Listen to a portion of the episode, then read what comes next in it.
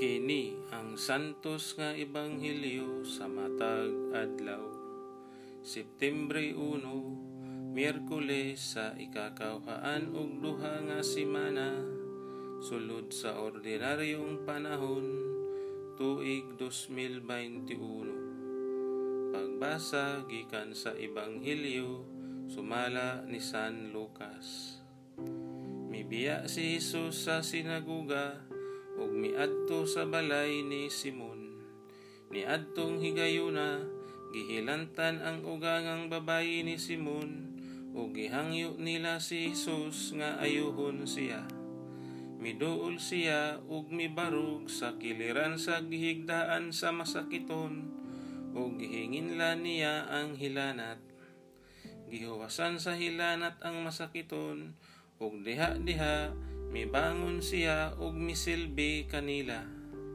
Sa pagkakilom-kilom na, ang tanan nga masakiton sa nagkalain-laing balatian, gidala sa mga tawo ngadto kang Hesus.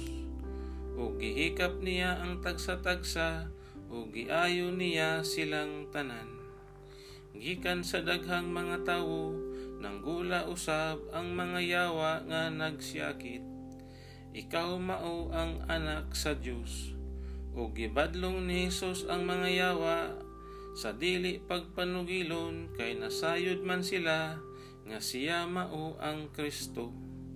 Sa pagsubang sa adlaw, mibiya si Jesus sa lungsod ug miadto sa usa ka dapit nga awaaw.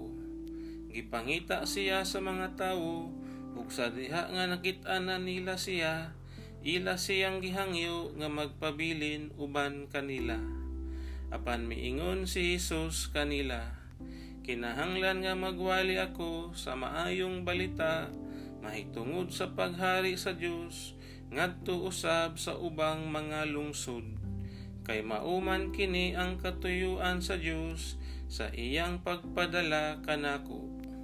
Busa nagwali siya sulod sa mga sinagoga sa Judea ang Ebanghelyo sa atong kaluwasan.